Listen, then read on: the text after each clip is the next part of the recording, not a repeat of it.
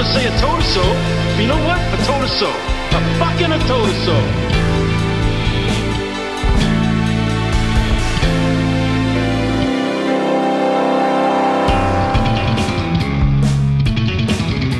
Hello, everyone, and welcome back to this uh, another episode of The Bottleman, uh, recorded uh, on one of the most memorable days uh, in all of human history. Of course, the day we all remember when um, uh, Lowtax shuffled off this mortal coil. R.I.P. to a real one. I'm I've, I'm remembering that and nothing else.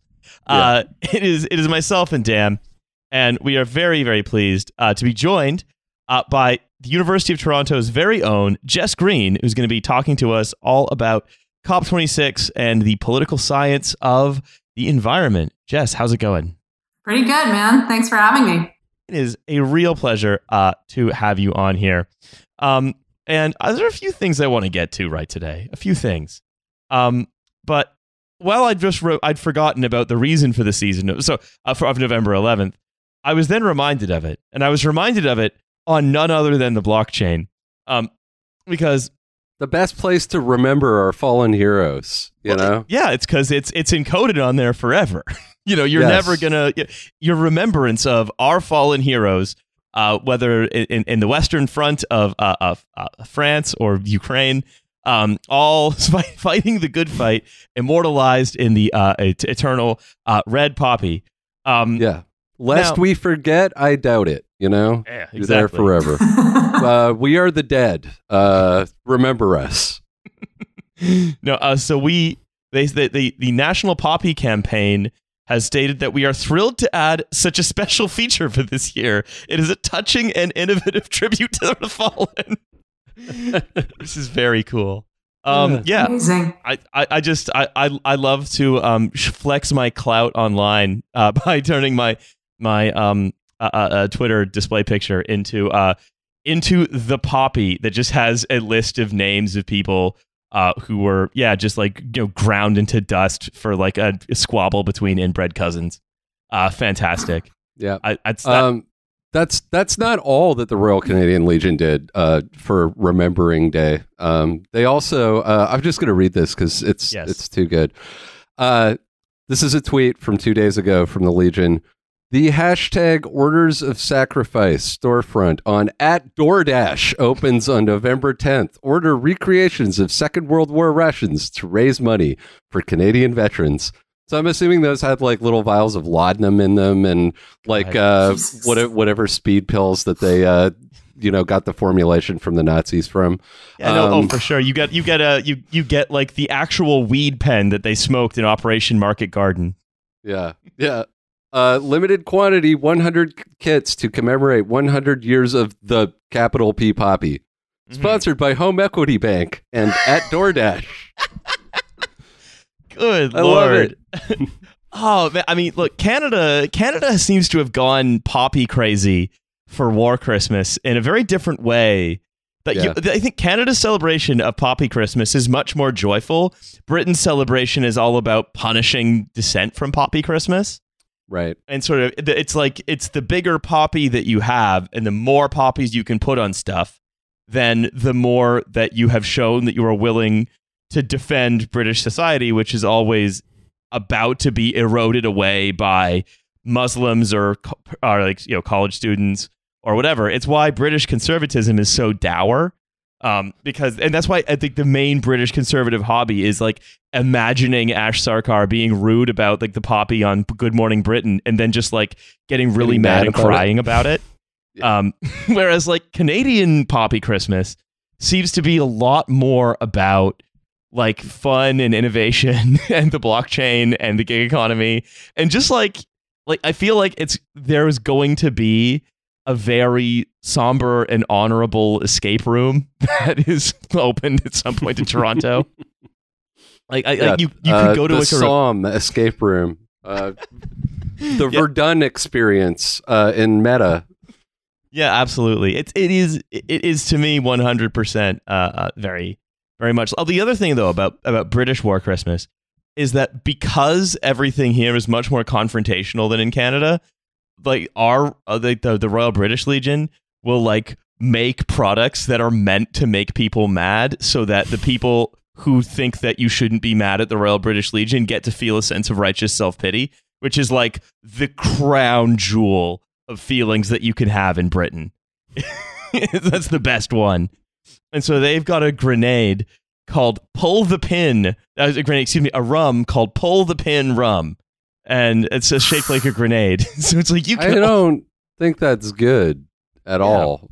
you know, like that thing that um still, you know, mangles people to this day. What if it was like a fun drink?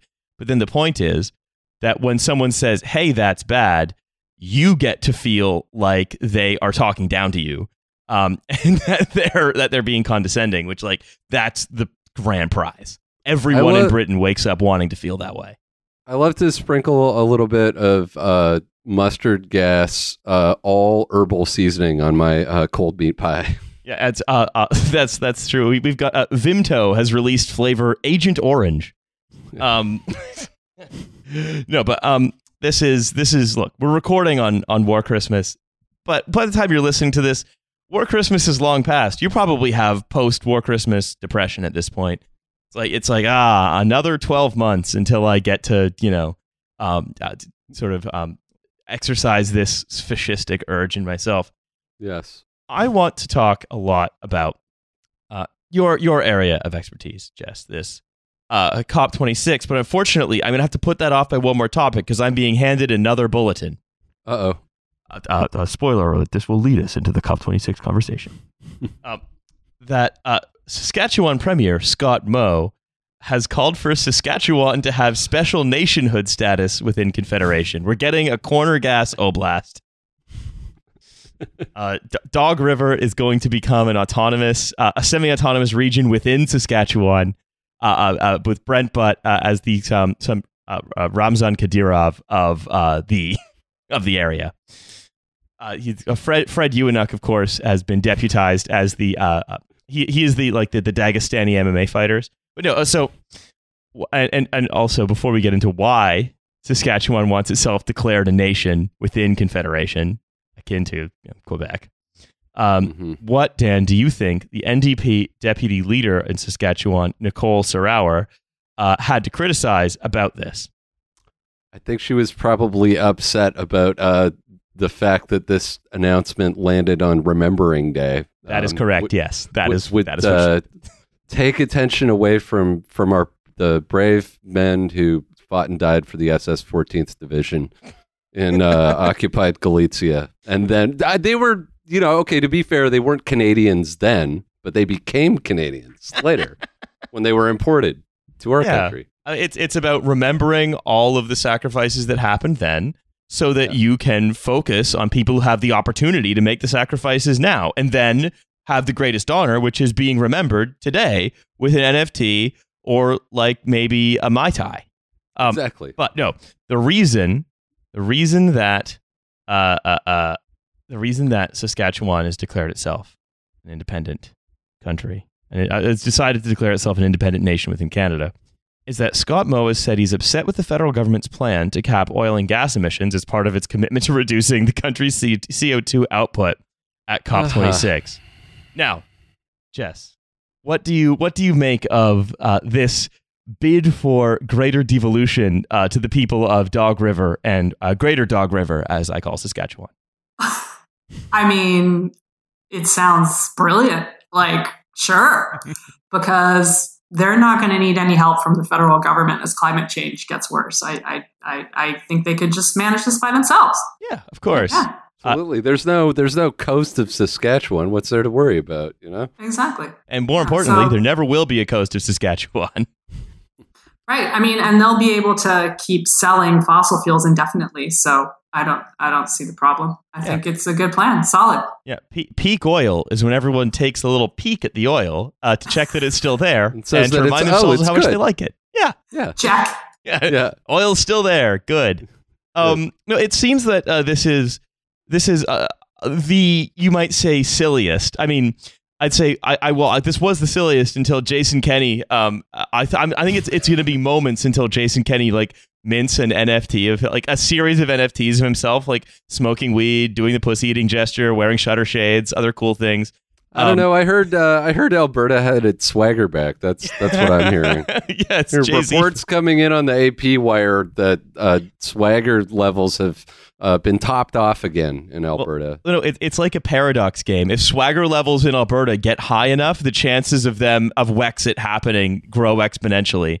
And uh, Trudeau is going to need to um, spend points swagger jacking Jason Kenney uh, if he wants to maintain Confederation. Uh, true. Or they could bank their extra swagger credits and sell them. You know, Oh, to, con- Convertible Um, swag credits. yeah. Well, you exactly. you can get a swag you can get a swag offset. Is you that know. what cap? Is that what cap and trade? No cap and trade. There's the episode title. Um, no, uh, uh, so I want to talk a little bit about this though, right? Because there is Canada's Canada's plans at COP26, uh, which for those of you who don't know is the annual uh, uh, conference of the uh, what's it? Conference of uh, Parties. Conference of the Parties. Conference of the Parties, yes, to the uh, UN climate change delegation, and they meet around the world in a kind of um, uh, uh, uh, greenwashing Olympics, sort of, but with slightly fewer stadiums built. Um, but it is very Olympicsy. Uh, Yeah, well, it's become really Olympicsy. It didn't always used to be this way. So the fact that it's COP26, right? This is the 26th year that this has happened. And like, you know, for the first 15, 20 years, nobody knew what the fuck was going on, right? It was just like 5,000 people showed up and that was it, yeah, maybe. And now it's like, you know, are you going to the COP? Are you going to the COP? Like everybody's doing it. Mhm. It's, You know, it's like a rave, but with bad coffee. It's it's woke Davos. Yeah. It's totally woke Davos. Oh my God.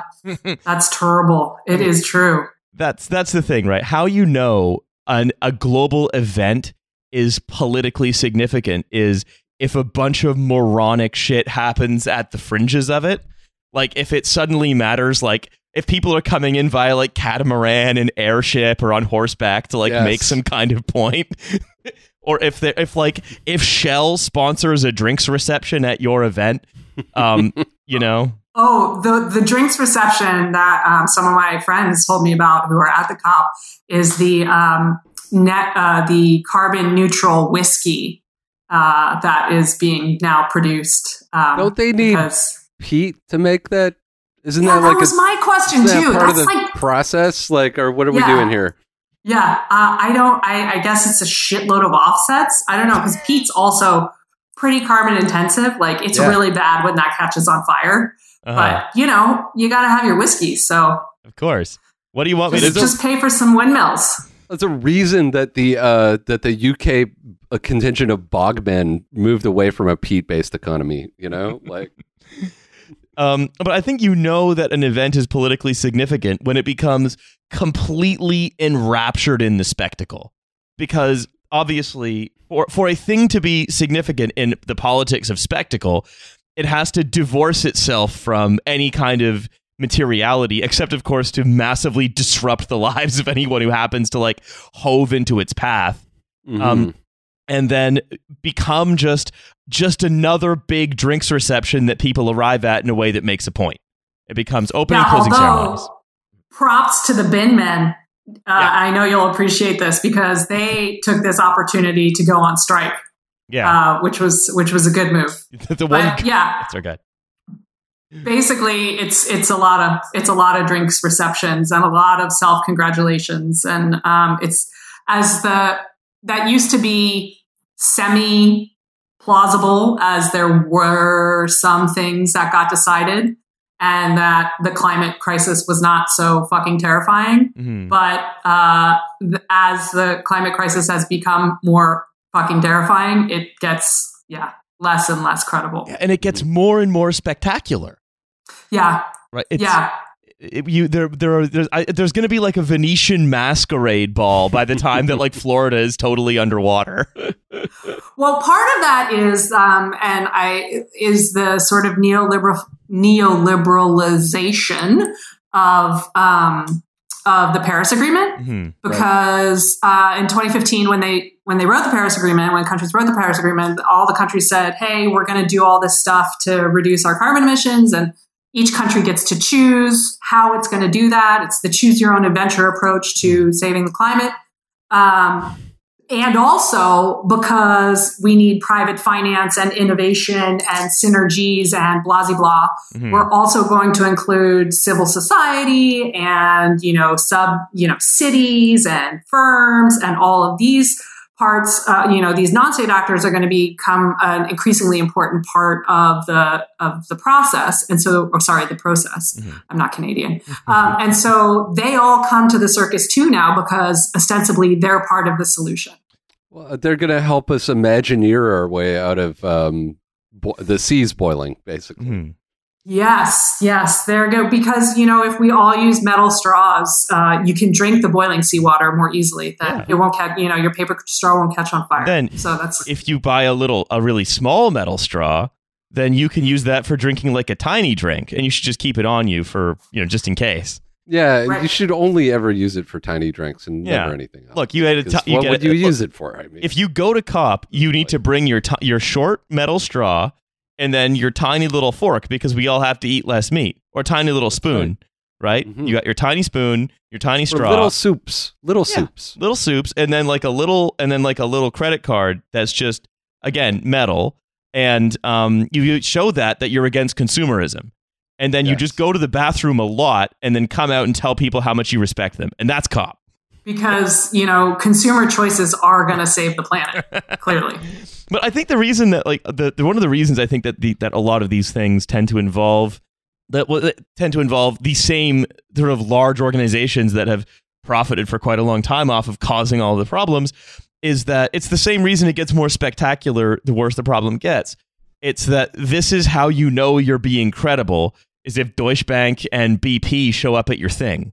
And so anything that didn't include them would but not by definition not be credible because we seem to have this there is this kind of I think there, there's a, a, a mindset that afflicts the politics of the present which is that all things that exist prima facie should exist. And we have to carry on as though they should exist. You never have to ask yourself well wait a minute like nobody uses facebook and it mostly just seems to be used for like i don't know basically paran- paranoid anti-vax shit um, Yeah. How come the question that's being asked by the Economist is should it be saved and how? Like, like why? Why must it be saved? Same thing with like the the oil companies and stuff. It's like what role should they have in decarbonization? And that's the question COP asks. When the answer is uh, none, I don't know, other than like yeah, folding themselves. well, it's just indicative of like uh, how little power most states have over these, uh, That's you know, massive companies. It's like, it's like, th- no. Obviously, the answer is to nationalize them and force them to uh, do something, anything to Mhm. uh, to uh, reduce the speed of the train that is headed towards the big brick wall that says like extinction. But you know, but Yeah, it's not yeah. going to happen. Yeah, I mean, I think it's the yeah the veneer of legitimacy of like, oh yeah, we have to have Deutsche Bank and whomever is because we think that they, you know, the neolib brain is that they are the source of the solutions, Mhm. Mhm. right? And there that and not that there is like a, you know, they are just existentially in conflict, right? We, Yeah. you know, if you want, here's the thing. Like, let's say you got a killer on your on the loose in your neighborhood. There's been, there's been a lot of murders. Uh, the best thing you could do is go to the prison and find like prowlers and murderers and get them to come out and form a kind of a neighborhood watch. Oh, you want a Dexter? uh, yeah, you want a Dexter. We're going to Dexter the oil crisis. Well, no, it's sometimes, sometimes uh, you need a villain uh, to to to be the hero. Well, if, if all politics is based, if all sort of like politics as it is democratically exercised is basically like a spectacle and a sort of a media performance, then I think it makes sense that you that all of that sort of centers on sort of fetishizing the only sources of any major material action in in the world, which are these organizations. And Yeah. so, how could you have something that doesn't include the things that act? Nothing else Right. acts. Right. They are the, you know, the engines of growth and we can't, you know, we can't jeopardize that, right? And so yeah, so there's this just kind of circle jerk of like, oh, yeah, we're all fixing the problem together. And it's mm-hmm. like, well, actually, your interests are antithetical to fixing the problem. Mm. Well, And we are not, we're just pretending like that's not the case. Yeah, fine. And- Perfect. And, so, yeah. So like, I mean, this is, this is exactly what's going on with carbon pricing, right? Mm. Like, So now a quarter of the world's emissions are under a carbon price. Mhm. Uh, emissions are not going down. Mhm. Most carbon is priced under 10 bucks a ton. Yeah. And everyone's like, well, this isn't working because the prices aren't high enough. It's like, well, why aren't the prices Who's high setting the enough? price? Mhm. Where where does that come from? Yeah. You know, and so yeah, it's the same. You know, this refusal to acknowledge, yeah, the profound like conflict of material interests here. I mean, You we know? we saw that um, in our election coverage on on on Bottleman. Like Riley and I went through the uh, platforms of all the major parties, some of the lesser parties, and one thing that was pretty consistent was, uh, you know, this idea that you would go to the industry to police itself, right? Mhm. You would you would give the industry agency as if they don't already have. Uh, like almost unlimited lethal agency uh, and give them agency to you know do the right thing well, that's so the only way that it's going to get done so So I think like we we often talk on Bottleman about Canada being sort of three mining and or oil companies in a trench coat. In a trench coat. Yeah, So I love that. What does what what what is let's say uh, Trudeau as the uh, the face of the mining companies in the trench coat? What does he believe that sort of climate action looks like? What does climate action look like in COP under the Liberals? Well, I don't think he believes anything, right? Like, I mean, the, and it's not just the Liberal Party. Like, nobody has made any credible policies on climate change in Canada, Mhm. right? So, I mean, I think he believes what he, what he said. He went to the COP and he said, we should all have a carbon price. And you should have a carbon price, and you should have a carbon price, and you and you get a car, right? It's Yeah. just like, um, f- well, first of all, developing countries are like, well, fuck you, no, hmm and you know and also it's pretty rich for you know canada to do that when it doesn't have its own house in order and it's buying pipelines Mm-hmm. yeah yeah so it's like how is the magic of the market supposed to work at, while you are simultaneously subsidizing the fossil fuel industry. You are sending opposite pricing signals and expecting a fucking miracle. It's um it's because you're doing you're doing like uh you're doing magic. You're basically because you believe in the right thing and you Mhm. know that what you believe in is right and then you vocalize that. You are uh, it's called manifesting. Right. It is totally like next level manifesting i'm going to manifest 2 billion trees Mhm. and everything's going to be fine Yeah, they they for example, those trees will never burn down in a forest No. fire that happens in an Ever. increasingly warm. So it me like because and all of the replanting that is done and say oh i don't know i'll just pick somewhere central british columbia by um, forestry companies because they have to do it it, it won't be done in a way that will cause uh, wildfires in the future absolutely not you know Hundred percent. I mean, uh, all of this comes together as a kind of, in terms, if you want to think about this in the terms of the four stages of grief, this is bargaining. That's what the, it this. really oh, well, is yeah Maybe, maybe if we plant some trees, will that like nothing will unburn the fossil fuel?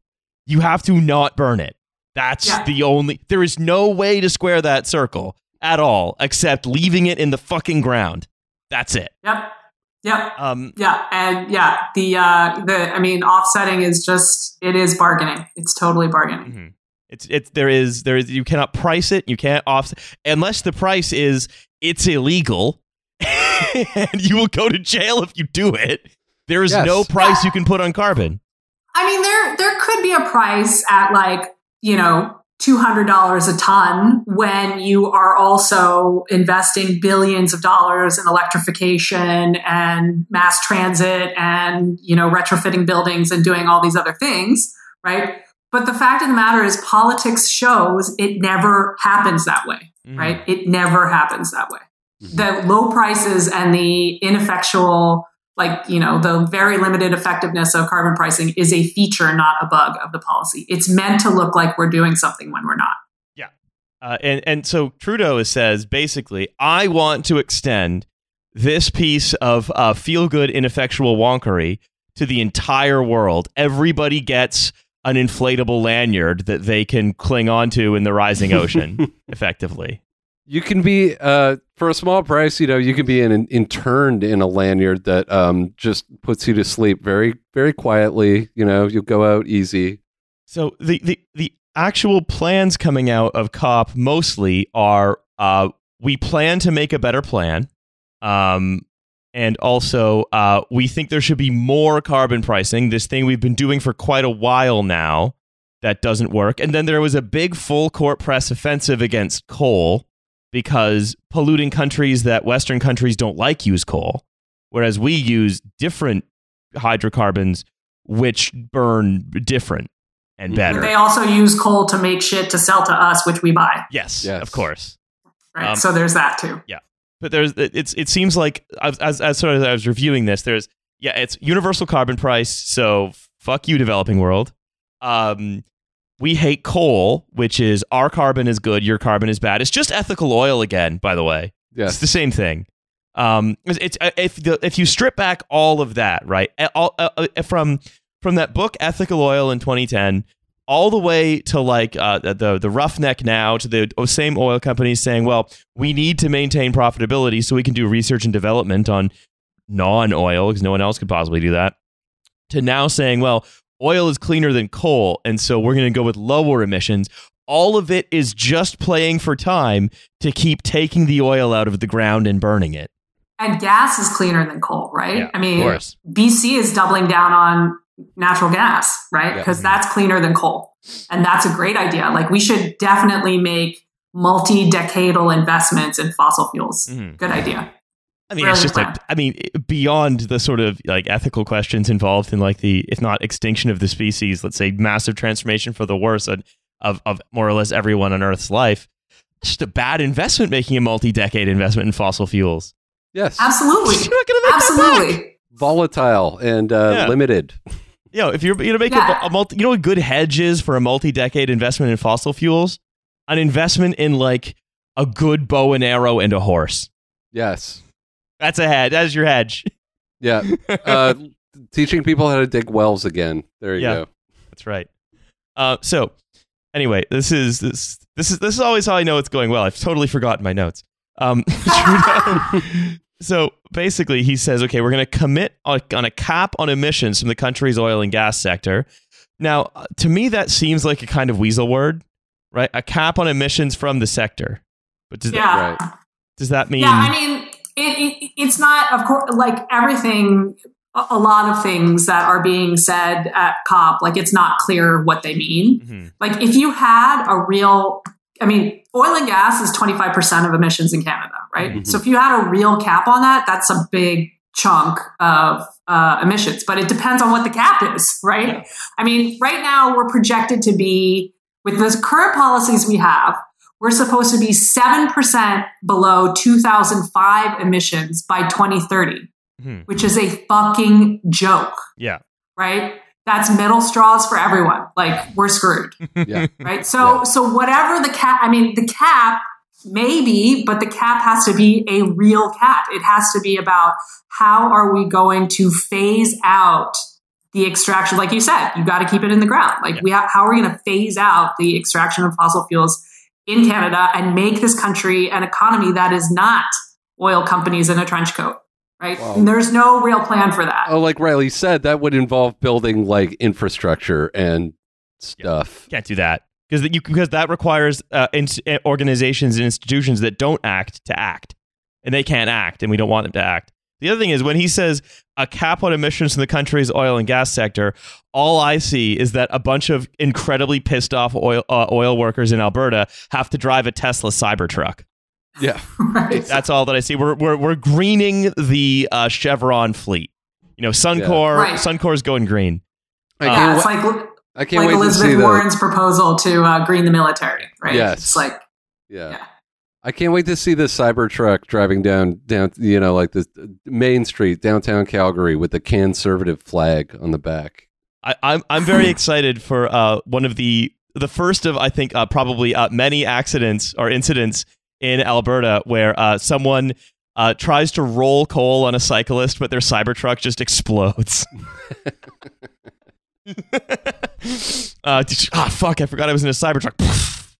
uh, anyway, uh, so look, he's he wants net zero by 2050, which again, if you net zero by 2050, that plan is uh, dig wells, bow and arrow, horse. Yes. That's that plan. Um, Yep. And you know, I mean, he's Well, actually, you know what it is? It's plant trees uh, do offsets until 2045. And then, yeah. Bow and arrow. you know, bow Yeah. and arrow, horse, and wells. Yeah. So we have a few years before we have to do that. Okay. Well, spend that time getting good at the bow. Uh, so, also, he has co- noted that Canada has committed, oh my God, $5.3 billion to help low and middle income nations with their emissions reduction and mitigation efforts, with a billion of funding that will be dedicated to helping countries transition away from coal. Ah, that's the same amount of money that we've. Uh, the billion is the same amount of money that we've dumped into Ukraine since uh, 2015. Yeah. Great. Training Azov Battalion. yeah, Good training them That's to good. not use coal. Yeah. Yeah. Yeah. I mean, again, like this is uh, the Climate Action Tracker, which does an evaluation of all the countries' um, pledges, says on finance uh, that we are highly insufficient. Right? We spent in 2020 18 billion dollars in fossil fuel subsidies in Canada. Mm. So a billion is like, you know, Well, Yeah. I don't know. It's a if nice we gesture. if we don't subsidize them, then they won't. You know, when we give them uh, the the lever, when they when we put their hands on the levers of power, uh, they won't make the right decisions. You know, they won't uh, regulate themselves. We have to subsidize them. We have to keep them happy Right. so they do the right thing. Right? We need to build out their their capacity. It's true. Yeah. so that they can they can you know they So- can have all of the foxes running the hen house. He's promised to stop the fossil fuel projects abroad by, um, excuse me. He's promised to to pare down subsidies by 2023 and stop financing fossil fuel uh, subsidies projects abroad by the end of 2022.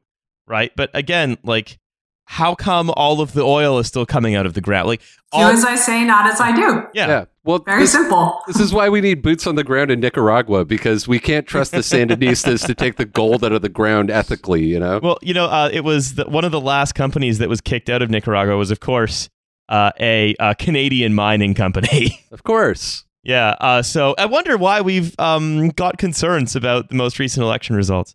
Uh, anyway, reason probably just the love of democracy in general. yeah, just just was uh, just voting, crazy about voting We love because I love how effective voting is. Because I voted to not do the bow and arrow thing in about sort of thirty five years or so, and now I assume that's what's going to happen. Uh, so Any day the electric train will come to my town. I voted. Um yeah so look he's we, we talk about like the extension of things that don't work to places that don't need the extra pricing. Um and and but but Trudeau says that carbon pricing is one of the most effective and cheapest ways to get there. And I think one of the reasons it's so cheap is that it allows you to not do anything for example. Yeah, it's not, and it's not effective. I mean, like I crunched the numbers, and you know, if you look at all of the actual econometric studies of the effectiveness of carbon pricing, we're talking between zero and two percent reductions a year, Mhm. right? and So And- it's not working. and, and and this is also like kind of a binary thing, right? It's not like it's not like maybe you won't be in a bow and arrow. You'll just be like you won't be a hunter gatherer. Maybe you'll be like a medieval villager or whatever. Like it's not that it either is enough or it's not. Basically, Yeah, I mean, it's just like it, th- there is no plan, and so it's all just you know smoke and mirrors and magic, you know, next level manifesting. And now you know the way and the way that they're doing that is through financialization of carbon, Mm-hmm. so and it's it's a shit show. so who benefits from the financialization of carbon? I, I've got some guesses, but uh, I want you to tell me. So that's actually it's kind of a tough question. It's not a tough question, but there's not a lot of data out there because there's so little transparency around these markets. Um, but basically, everybody benefit. Everybody who's involved in a project, in an offset project, for example, Mhm. benefits from inflating the numbers and making sure that the project looks like it's achieved uh, emissions and perhaps more emissions than it claims. So that starts with, you know, the investor, the pro- the bro- you know the middleman, the broker, the project developer, the project implementer, and then of course the um, quality assurance firms that you know certify the the you know veracity of the project. Mhm. So, So all the way down the line, they all win from making these projects go. so what we're doing is we're basically applying uh, the Gorbachev era model of Gosplan to uh, the security of the planet, which we all know uh, Gosplan worked out great. The Soviet Union still going strong. Uh, Yeah, I mean that's that's the thing, right? If there was people talking about oh the Soviet Union burned just sort of burned so much oil, it's like yeah, but if the Soviet Union recognized that burning a lot of oil was a threat to the planet, they they had the political ability to stop doing that, which we yes, don't they could move to. the ship. Yeah, they could, they're, they're, they're, the controls of politics were at least for a while actually connected to the steer to the rudder. Um, Right. And I mean, arguably, some of them still maybe are, but as you said, there's no willingness to govern. Yeah. Right. So even to the extent that, you know, countries could do this, which is difficult because these companies are so powerful, they just don't anymore. Like, that's not a thing that we do. We Well- don't govern. or or if they do, it needs to be in such a marginal way that it's invisible. So, for example, Mhm. uh, Trudeau said that carbon pricing is an extremely powerful tool that incentivizes business and consumers to make smarter choices. Which I'm sure in your uh, in in, in like the perfect frictionless world of neoliberal economic modeling, I'm sure it does. Um, but in the actual world, of course, it doesn't. And um, the current price means that uh, it adds 8.8 cents to a liter of gasoline, about three bucks and a 50 every time like that car is filled with gasoline. But then you include rebate checks with a tax return to make it revenue neutral, so it doesn't cost more. Like, is a sort of a temporary inconvenience. Like, I'm f- like, it- And a lot of people yeah. are like, "What? Why are you doing this? Like, if I'm going to Yeah. get the money back later, how do? I, why? Why? Let's just call it even." Also, right? like Yes. it, it more expen- it, It's also more expensive gas doesn't tend to make people drive less. It just tends to make people have less money. What makes people drive more is more road capacity and less public transport, for example. Yes, That makes people drive more. When you build a road, Sure it gets does. filled up. Like, and there's no more depressing sight to me than looking at the fucking 401, uh, like an aerial shot of the 401 again from over here in Britain, and just being Mhm. like, oh, this is a gigantic parking lot, and every time they widen it more, it's going to become a bigger parking lot until it's like that 40 lane highway in Houston. That's just because Yeah. that's just what happens. Yeah, I mean, and the other thing about Canada, and people say, well, it's you know, it's a big country, and you know, there's like lots of remote communities in the north. It's like we have one of the highest per capita emissions in the world, Mhm. right? And yeah, it's true. Some of that's because it's fucking cold, or like you can only use diesel in, in you know, in the northern territories. But like Yeah, but that, we could fix that problem. like ninety percent of the population lives within striking distance of the American border. So come on, Correct. Uh, Yeah. yeah, yeah. yeah, yeah. Because that's that's the thing. When we when you all, it's always like whenever you talk about this, you have to be like, ah, but what about the the planes serving remote communities in Nunavut? It's like, what about the fucking uh, Range Rover that someone's driving around in goddamn Oakville? What about that? Why can't we talk about that? Why do we have to talk about like the one exceptional period place where it works as opposed to the other place where it doesn't? Or even then, you know, the the simple fact that like, you know, the moment that the federal government says we're going to do some spectacle stuff, right? We're going to we are going to do some things that are um, poorly defined, uh, certainly not immediate, and broadly insufficient. That um, a massive political firestorm is kicked up anyway, with Saskatchewan now saying it wants to like be- become become sort of yeah the the the, the oh, Sask- uh, Brent Butt Oblast. yeah. Sasket. Yeah. Um, I mean, this is the other thing about carbon pricing is like, not only does it not work, it makes people really fucking angry. Hmm And so if you want, like, if you're gonna do the politics of austerity, which I don't think is a good idea, but if that's what you're gonna do, then you might as well get some serious emissions reductions for your for your pains, right? And that's not what this does. Yeah. Well, no. So Well, it's also because like the the main when a sort of liberal party does the politics of austerity, they do it because they just love getting getting torn to shreds. I honestly think they just they just love to be hated. So at COP, we mostly talk about carbon as something that happens in coal, natural gas, oil, and uh, and so on, right? And coal coal bad, oil pretty bad, natural gas best we can do. Mhm. Um, yeah, exactly. And uh, we're going to plant trees elsewhere in the world for every time we do. it. You know what? It's a it's a liberal indulgence. It's like uh, It, it, That's, that's, what the Pope what it is. called it. Yeah. um, but carbon isn't just the oil industry. It's sort of replete through many, many sectors of the economy. I mean, we sort of talked about it um, uh, in terms of uh, like, you know, um, in whiskey, but like uh, everything from mining to, um, in fact, a, a lot of economic activity in northern Ontario specifically disturbs a great deal of carbon trapped in the soil, much, much more, for example, than is actually trapped in trees. Right. So, Yeah.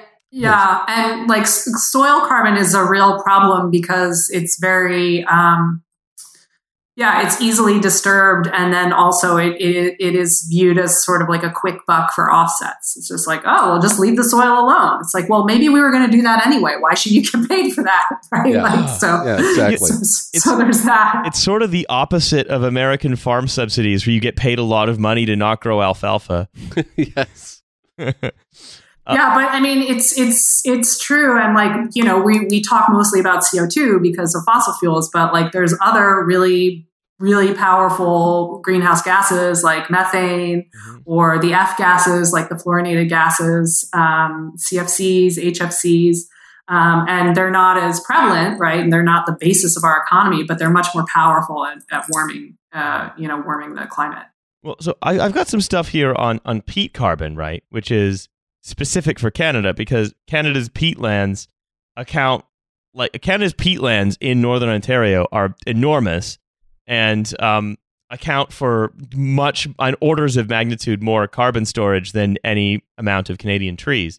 Um, but like an enormous amount of th- there is a, a- movement to just basically uh, up in where all that Canadian peatland is. There are also a lot of rare earth deposits.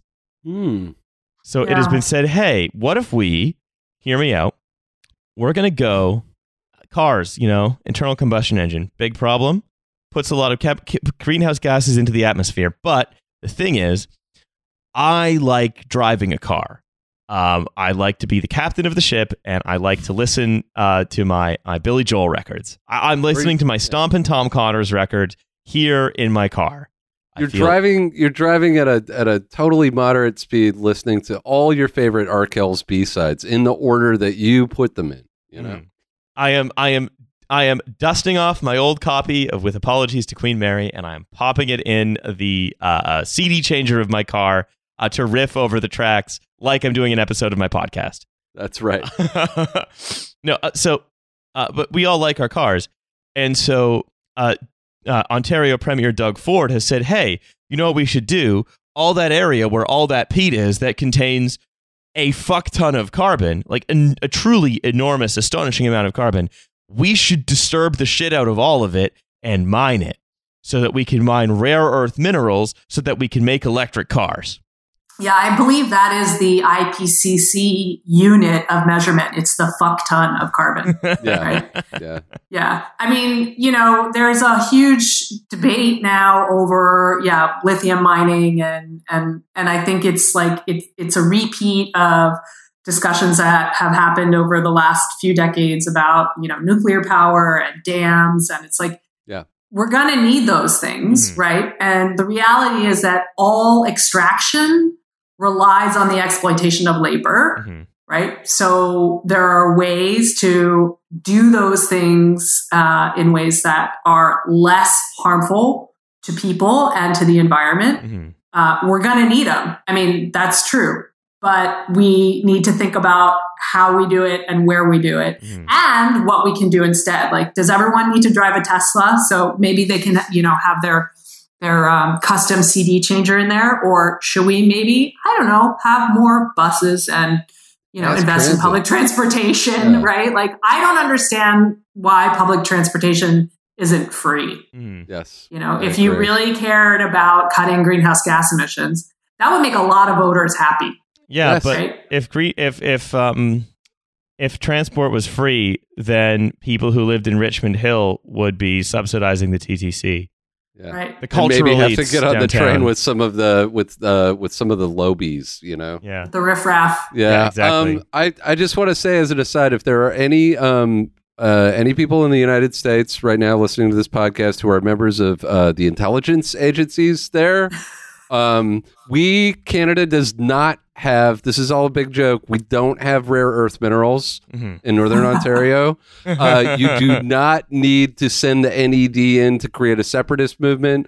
Um, we're just joking around here. This is Wait, uh, parody. Dan, you're saying they don't need to send NED in to make a separatist movement when Saskatchewan has already said they're interested in becoming a nation within Canada. Damn it, CIA. I think I, I think maybe I, maybe Brent I'm just Butt was thinking like of a, a, wave, a fucking wave of propaganda for six months, just endless articles about how the, the poor people of Saskatchewan and their distinct culture are being oppressed by the uh, cruel hand of the Trudeau regime. yeah. Um. In. i i with in in an in an election where he scored a frankly unbelievable uh, minority government, it is clear that uh, Trudeau is clinging to power. We need the OAS in here, stat. Yeah, that's right. Um, yeah, uh, but it's the way I see it. Right, is that we love to talk about this idea of net zero, which again is kind of a fake idea as well, right? Yeah, I mean, it.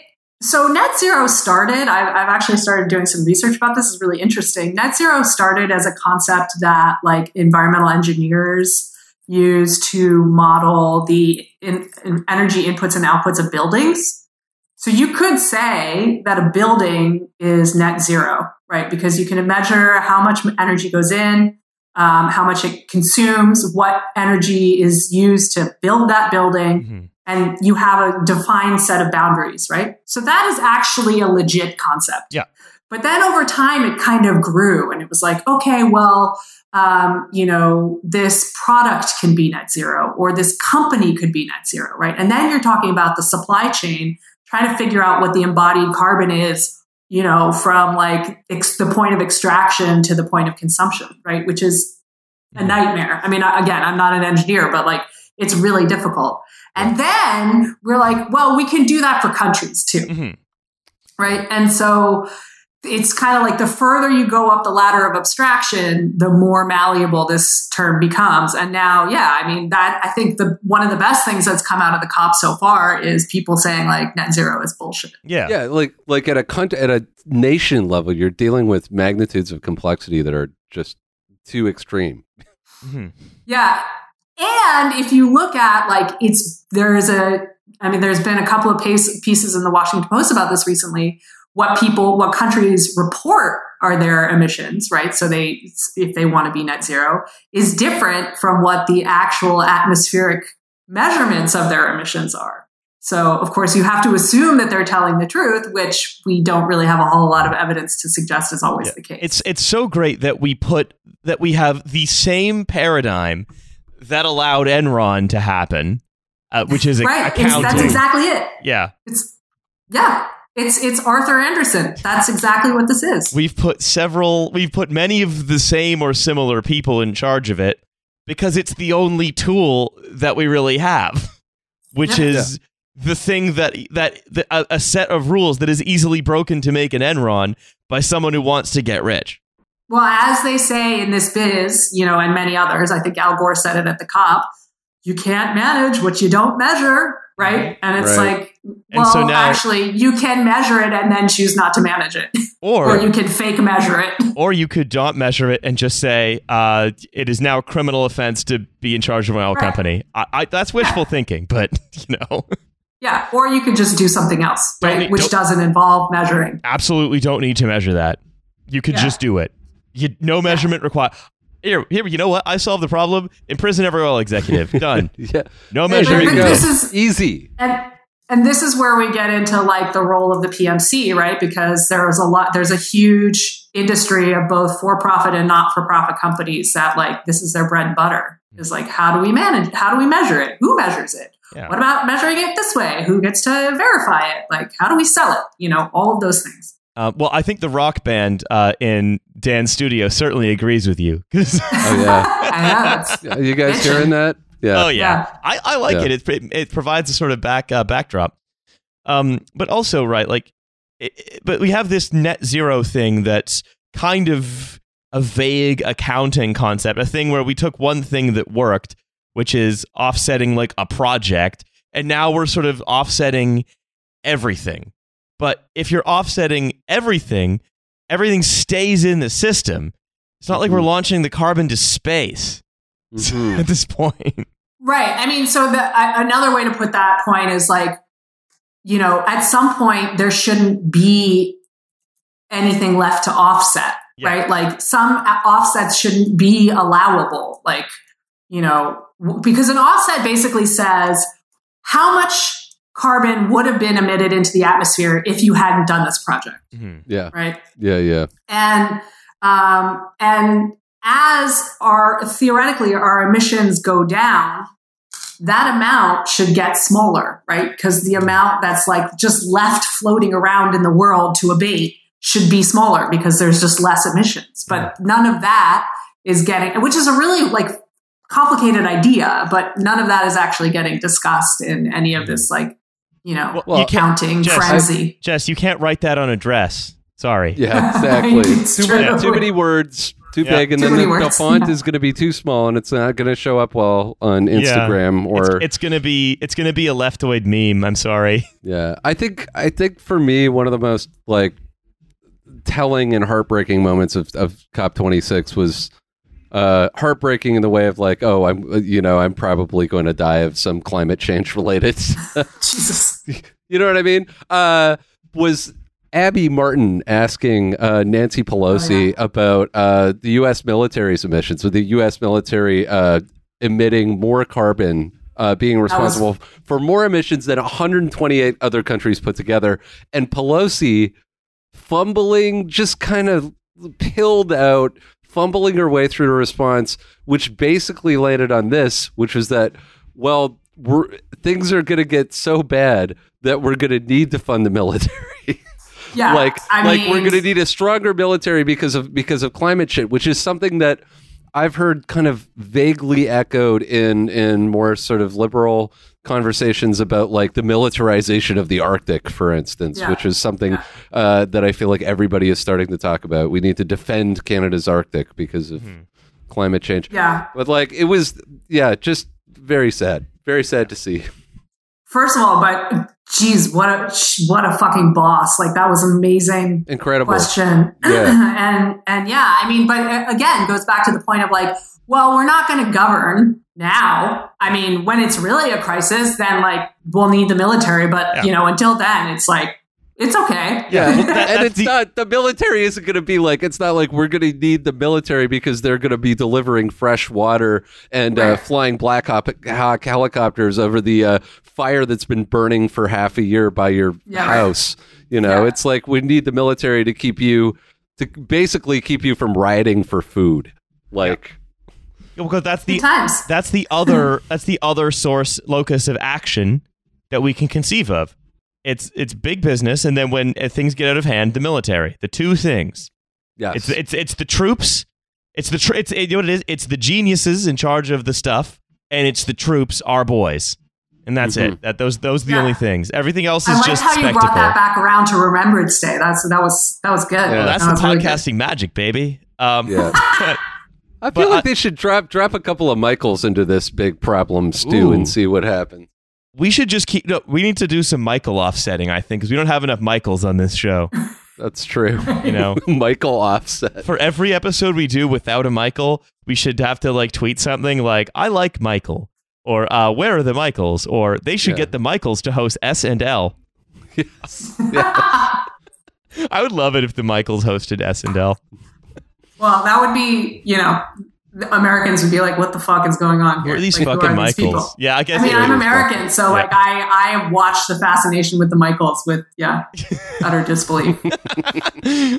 Number one, Michael you guys fan. have a lot of famous Michaels down in America. You're over it. We, we only have two of them. right, that's right. Yeah. That's only only. I mean, it's only 30 million people. How many how many Michaels can you expect? two. Two. That's how many. Only two. Only two. They took hundred percent of our Michaels. Uh, sorry, I, I, I know that's old news. I'm just so happy they're back. Um, I'm gonna talk just bec- Dan. Uh, Dan, I think has to go back to uh, his bop bopping his head to to the music, making such. You have to go back. You have to, you have to go do a cover of uh, "Row Row Row Your Boat." I do. You know? I do. Uh, I'm contractually obligated to do uh, row, row, row your boat, uh, the wheels on the bus, and pop goes the weasel because um, but, but let- that's, before that's what the people want. You know, Before I let Dan go back to record uh, the bait, this the absolutely stinky bass line on his version of "Happy Birthday," um, I wanted to read out what the Canadian Association of Petroleum Producers has as their approach for a quote inclusive approach to climate planning. yes, They want to work collaboratively with the governments to meet emissions reduction goals, target with the ambitions of the. Excuse me, let me start that again. They commit to continue working collaboratively with governments to reduce uh, greenhouse gas emissions consistent with the ambitions of the Paris Agreement, and that responsibly produced natural gas and oil can help countries, especially developing countries, make progress towards nationally determined contributions. That energy infrastructure will play an, inter- an integral role in achieving lower emissions, but it requires support from policymakers and international financial institutions. And finally, technology and innovation is crucial to reducing emissions in the oil and natural gas industry and can enable the accelerated deployment of promising emerging energy technologies. And like, I don't know. Okay, look, Trudeau said he will stop subsidizing things, right? If that is true, that is very good. The they'll cap mm-hmm. emissions, that's if that's true, that's very good. But how much of what they want is incompatible with what Trudeau's saying, even if he does those things? I mean, this is just all word salad. The only thing that this says, besides in a you know like corporate blah blah blah speak, is like where, when are we going to get the subsidies for carbon capture and storage? Yeah. Like Yep. Yeah, Yep, Uh, and- it. pay us to clean up this mess. yeah, of Yeah. course. uh, we need to make an app. Uh, please give us the money. But I, I, I, the one thing I like though is lower emissions oil and gas. It, it, you can watch that idea. I, I, I challenge you now, uh, dear listener, watch this idea of lower emission oil and gas worm its way into our political consensus Mhm. and appear as if by magic on the manifestos of all of the uh, major Canadian political parties when we next have an election next year. It's like low tar cigarettes, baby. Yeah. It's good for you. it's affordable Exactly. housing. That's what it is. It's Yeah. like affordable housing. uh, Tim McMillan, the president of CAPP, uh, the Canadian Association of Petroleum Producers, said it will be incredibly important for the federal government and the natural gas and oil industry to work collaboratively to ensure we meet our environmental and social outcomes. And that Canada could become, check this out, a preferred global supplier of lower emission natural gas and oil. Let's ding, get, ding, ding, ding, let's ding. get that bag. You called let's it. go. That's right. You called it. We are and good that's at- what we're going to do when we secede from, you know, yeah, for Look, From the union. man, just because just because you're being sort of half quarter forced by the federal government to help uh, forestall the apocalypse doesn't mean you can't be on that grind. You know, like That's right. It's the bag security industry of them all. And that's, right. why they need to have their little short straws and uh, their little tiny spoons and then their um, metal credit cards because The they mirror. love to secure the bag. yes. Riley, I know what I'm getting you for Christmas, man. Little short straws. that's right. Anyway, um, I, uh, I, uh, Dan, I see you're, you you need to rock. Right, I see. I a- gotta I rock. look at you. I see a man who needs to rock. I gotta. Uh, I have to rock. I gotta be free. Uh, I got. I, respect. I got to do rock and roll things like um, go into the next room and um, listen to three different versions of the same bass line and say, this one, not that one, this one, but more like the one before. Exactly. This is a rock and roll lifestyle. Is when you pick a bass line and then say, "Can you make it a little more squelchy?" Yes, It's like shopping. Exactly. Yeah. So, Yeah. Yeah. um, Dan's going to go back to his neoliberal uh, baseline accounting. Uh, Jess, uh, it has been a delight to talk to you about a depressing subject. Thank you very much for coming on. Yeah. Thank yeah. you, Jess. Uh, thanks for making me smile. This was this was a great conversation.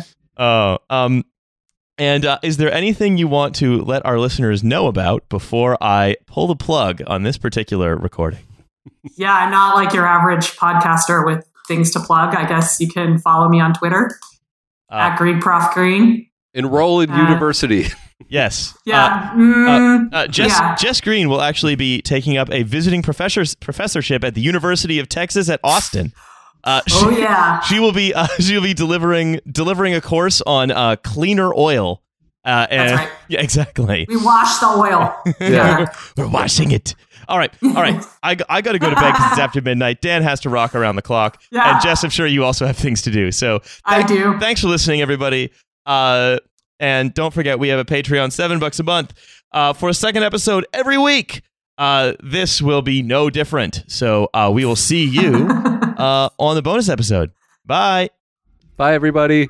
Oh wait, Bye. no, sorry. It will be different. Dan is very busy recording his album, and I'm uh, moving. So we will be having a short week at one week coming up, where we're just going to unlock a bonus episode instead of releasing a free episode. That's Uh, right. So do look out for that. And sorry about that in advance. Okay, bye for real now. Okay, bye.